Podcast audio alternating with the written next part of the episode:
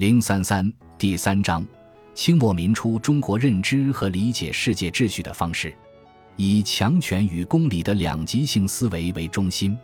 为了在一个具体的背景之下引出所要讨论的问题，我们从中国公众对一九一八至一九一九年前后仅半年发生的两个重大历史事件的不同反应方式说起。一个是人们对一战德国战败和协约国胜利的反应方式，另一个是人们对巴黎和会中中国收回山东主权失败的反应方式。对于一九一八年十一月德国与协约国签署停战协定这一事件。中国自上而下举行了热烈的庆祝活动，不少中国人都是把中国作为对德宣战以及协约国的一员来分享战争胜利的喜悦的。尽管中国对德宣战和加入协约国主要是名义性的，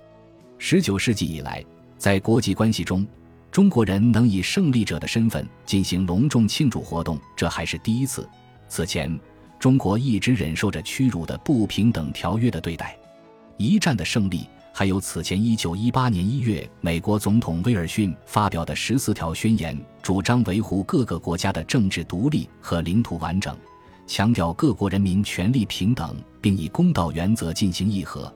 这都是中国人看到了摆脱不平等条约和成为独立主权国家的前景和曙光。中国公众广泛的乐观情绪，普遍建立在他们对一战性质的认识上。即把协约国的胜利和德国的战败视为公理战胜了强权。时任总统的徐世昌义无反顾地宣称，协约国的胜利是公理对强权的胜利。担任总理的钱能训在众议院的演讲中也自豪地指出，中国有幸参与的这次欧洲战争是一场讲公道同专上武力的决战。北京大学为庆祝协约国的胜利而在天安门搭台举办演讲会。在演讲台上，蔡元培校长喜笑颜开，问询大家何以如此高兴。他说：“他演讲的目的就是要向大家说明其中的缘故。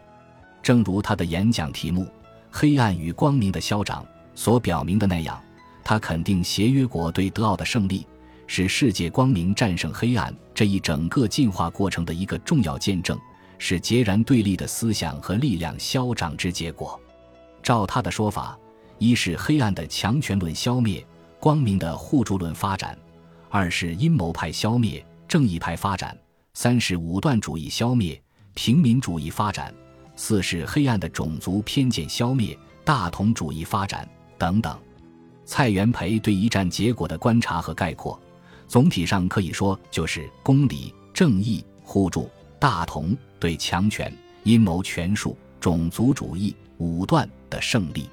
他从生物进化论的两种对立观念——弱肉强食论与互助论，看待一战双方的性质，说：从陆摩克、达尔文等发明生物进化论后，就演出两种主义：一是说生物的进化全是互敬，弱的敬不过就被淘汰了；凡是存的都是强的，所以世界只有强权，没有公理；一是说生物的进化全是互助，无论怎么强。要是孤立了，没有不失败的；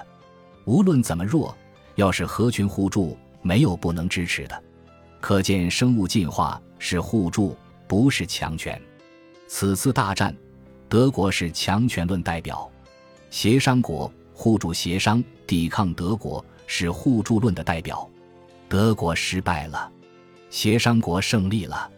此后，人人都信仰互助论，排斥强权论了。蔡元培乐观地相信，一战之后，整个世界将是由公理、互助和正义所主导的世界。他信心十足地这样预测说：“世界的大势已到这个程度，我们不能逃在这个世界以外，自然随大势而趋了。”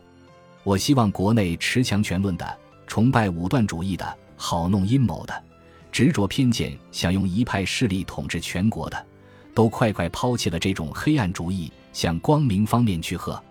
陈独秀虽然因中国没有在一战中尽力而感到羞愧，自然也不像其他人那样为庆祝协约国的胜利而在街头载歌载舞，但他仍然肯定一战胜利的意义。如他为《每周评论》所写的发刊词，就是从公理与强权的关系来看待一战的结果和性质。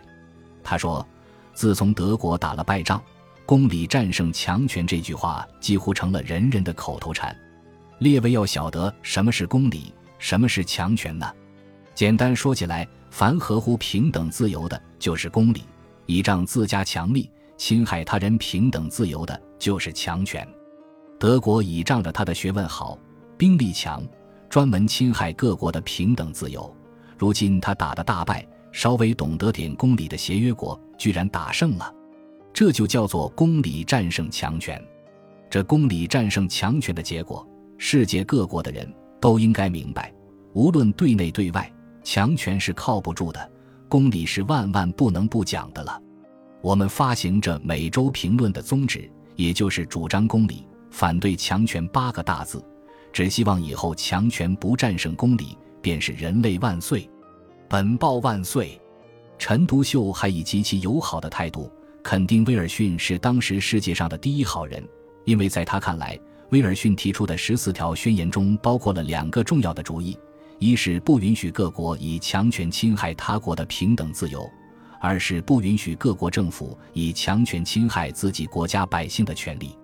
人们对克林德碑的反应方式也是一个有说服力的例证。克林德。Clemens von Kettler 曾是一位德国外交官，1899年开始担任驻华公使。当义和团运动演变为清政府对外宣战后，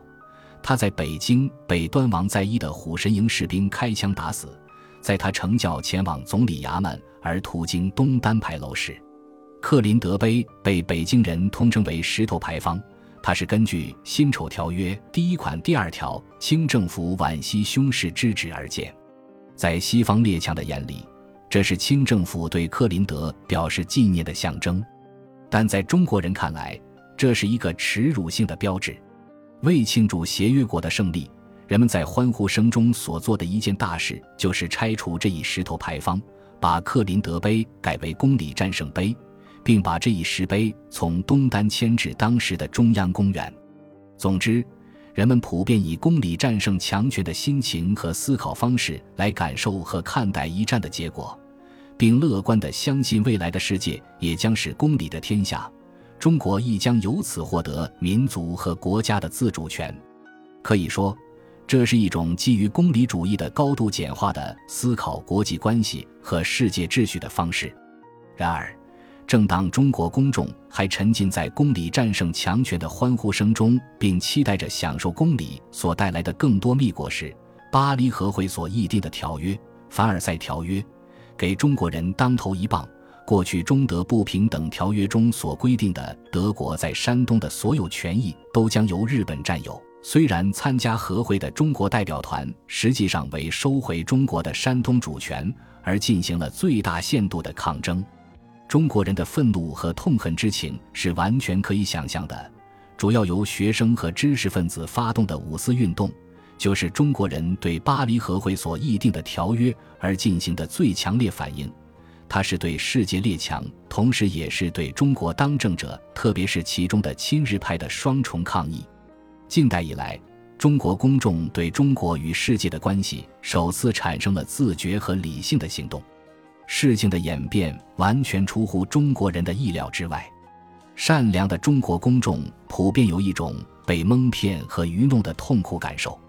威尔逊的十四条宣言，协约国的胜利，旨在维护世界和平与国家平等的国际联盟，所谓巴黎和会，都是中国公众对未来以正义、公道、平等为基础的世界秩序产生了信心和期待。但是，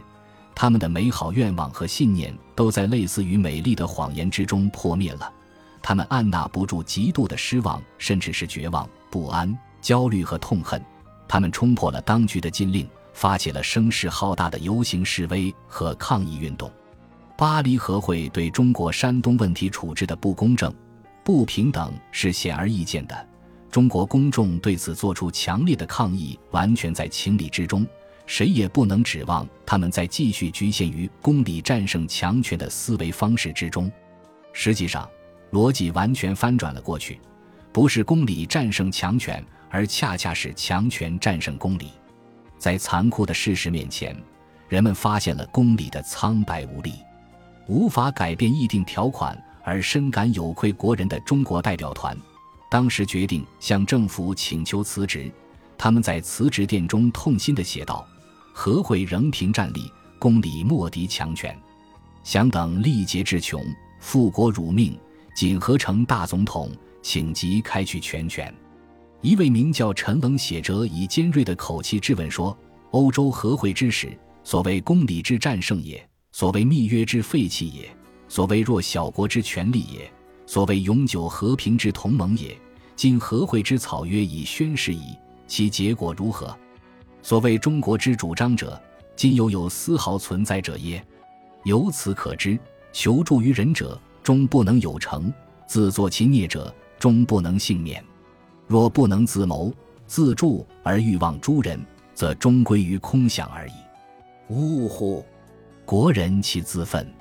因受到政府限制而不能在中央公园举行国耻纪念会的国民外交协会。当即发表了一篇宣言，严厉抗议列强及巴黎和会的虚伪性。公等契约以正义人道标榜于众，今乃许野心之国有为侵略之举动。然则巴黎之和平会议，直无正义可言耳。威尔逊之种种宣言，直当视同取消耳。一九一八年十二月，在《美洲评论》发刊词中，还基于公理看待世界秩序和世界前景的陈独秀。到了一九一九年二月，他就在《美洲评论》上接连发表短文，开始对公理的有效性提出了怀疑。如他对公理战胜强权的假面性讽刺说：“协约国攻击德国的旗帜就是公理战胜强权。如今那海洋自由问题、国际联盟问题、巴尔干问题、殖民地占领问题，都是五个强国在秘密包办。至于弱小国的权力问题，”缩小军备问题、民族自觉问题更是一儿没有。我们希望这公理战胜强权的假面，别让主张强权的得意之人揭破才好。又如，他以一连串的公理何在，质问五国对和会的垄断，特别是为在大战中做出了巨大牺牲的比利时打抱不平。就像有人把好发理想议论的孙中山称为“孙大炮”那样，陈独秀把威尔逊称为“威大炮”。挖苦他的十四条宣言的空想性，对和会前兆的疑虑，很快就由和会的结果证实了。陈独秀悲叹：巴黎的和会，各国都重在本国的权利，什么公理，什么永久和平，什么威尔逊总统十四条宣言，都成了一文不值的空话。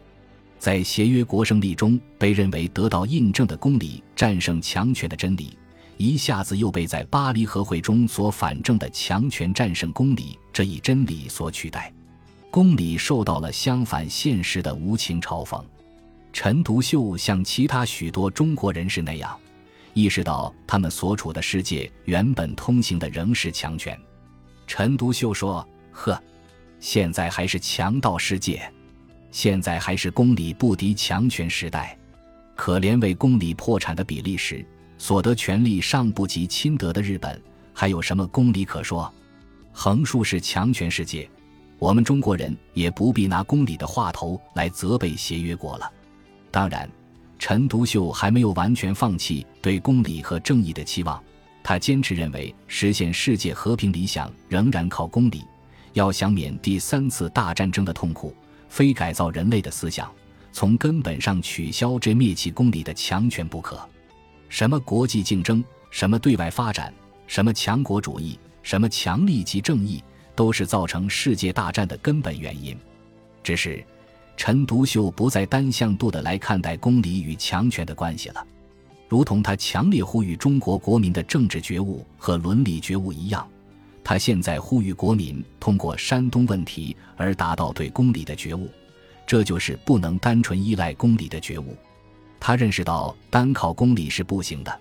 公理必须通过强力来维护。